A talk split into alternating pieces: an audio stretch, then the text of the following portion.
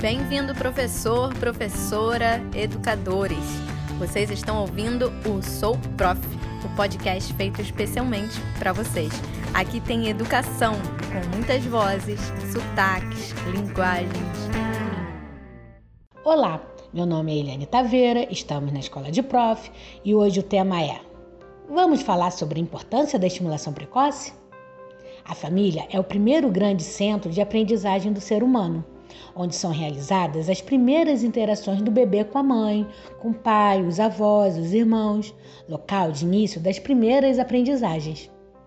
Temos um repertório grande de brincadeiras passado pela cultura, que estimula o desenvolvimento da criança. Posso citar a brincadeira de esconder o rosto com pano e perguntar para o neném: Achou? a brincadeira do Serra Serra Serrador, músicas e poesias que vamos cantando e declamando para nossos bebês, o chão que é dado direito do neném engatinhar, as panelas e compras no armário que oportunizamos o bebê de explorar, as caixas e garrafas vazias, objetos que permitem grandes brincadeiras com nossos bebês, a brincadeira de bola de sabão, Bem, teríamos muito que falar aqui, mas é só pensar em uma casa com uma criança pequena o quanto de brinquedos coloridos e de encaixe ficam espalhados pela casa, permitindo ao bebê realizar suas primeiras explorações e aprendizagens. Depois da família, temos a creche, a educação infantil, ambientes ricos de jogos, brinquedos e espaços pedagógicos que oportunizam muitas aprendizagens para uma criança em seus primeiros anos de desenvolvimento. Bem, até aqui falamos da criança neurotípica, que possui o desenvolvimento normal, possui o biológico perfeito e, através dessas interações com o meio, muitas vezes de maneira espontânea, vai desenvolvendo seu potencial sem dificuldades. Mas e uma criança que tem alguma questão biológica que não permite o desenvolvimento normal? Que tem alguma síndrome ou transtorno no desenvolvimento? Bem, é aqui que entra a importância do nosso tema de hoje a estimulação precoce. Hoje, século XXI, temos avançado muito nos estudos sobre o sistema nervoso. Sabemos que temos um cérebro plástico que não está pronto ao nascer. O desenvolvimento humano vai depender das estimulações e aprendizagens que vamos realizando durante o nosso ciclo de vida. Estudos vêm revelando que crianças com algumas síndromes e transtornos precisam ser estimuladas tão logo recebam as primeiras vacinas e ganhem peso.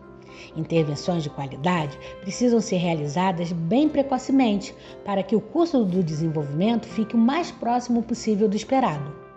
Por isso, a importância de observarmos os nossos bebês, de ter um olhar atento. Sabemos que cada criança tem um tempo para desenvolver certas habilidades. Então, não é porque uma criança anda aos nove meses que temos que esperar tal comportamento de todas as crianças.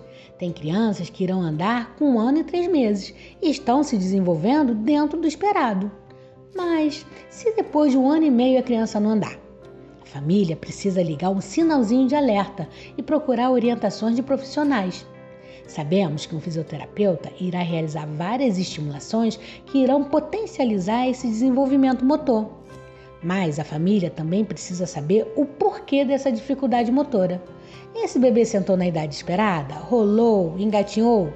A carteira de vacinação tem uma tabela sobre o desenvolvimento da criança que pode orientar a família. O ideal é que essa estimulação com o especialista comece lá no início do processo do desenvolvimento. Vamos buscar a causa desse atraso, não para estigmatizar, rotular o bebê, mas para oferecer um universo de intervenções que poderão minimizar dificuldades futuras dessa criança. A criança que tem algum problema no desenvolvimento é aquela que irá precisar de mais estimulação, mas às vezes é a que menos recebe. Precisamos estar atentos para alguns marcos do desenvolvimento, observar se nossos nenéns, a partir de, das seis primeiras semanas, possuem um sorriso responsivo, sorri a partir de contatos sensoriais, quando a gente faz cosquinha, brinca tocando seu corpinho. Se realiza contato ocular com as pessoas de cuidado, se perto dos quatro meses começa a tentar balbuciar algumas vogais, se próximo aos nove meses de idade essas crianças apontam. Bem, precisamos observar se nossos bebês apresentam um comportamento bem diferente de outros bebês da nossa convivência. Como dissemos, não para excluir, estigmatizar, rotular, mas pelo contrário, para encaminhar precocemente para profissionais preparados para oferecer uma riqueza de estímulos que irão promover mudanças positivas no curso do desenvolvimento do bebê e que, devido à capacidade plástica do cérebro, a plasticidade neuronal, esse bebê terá um desenvolvimento bem mais próximo do desenvolvimento esperado. Quanto mais tarde o início dessa estimulação, mais difícil será o desenvolvimento. Não que seja impossível, mas sabemos que o sucesso da plasticidade cerebral depende da idade do início que acontecem as intervenções de qualidade. Bem, esperamos que famílias e pediatras fiquem atentos ao, aos marcos de desenvolvimento dos seus filhos e que políticas públicas sejam desenvolvidas para que todos nós tenhamos oportunidades de desenvolver ao máximo nossas crianças, de acordo com o potencial de cada uma.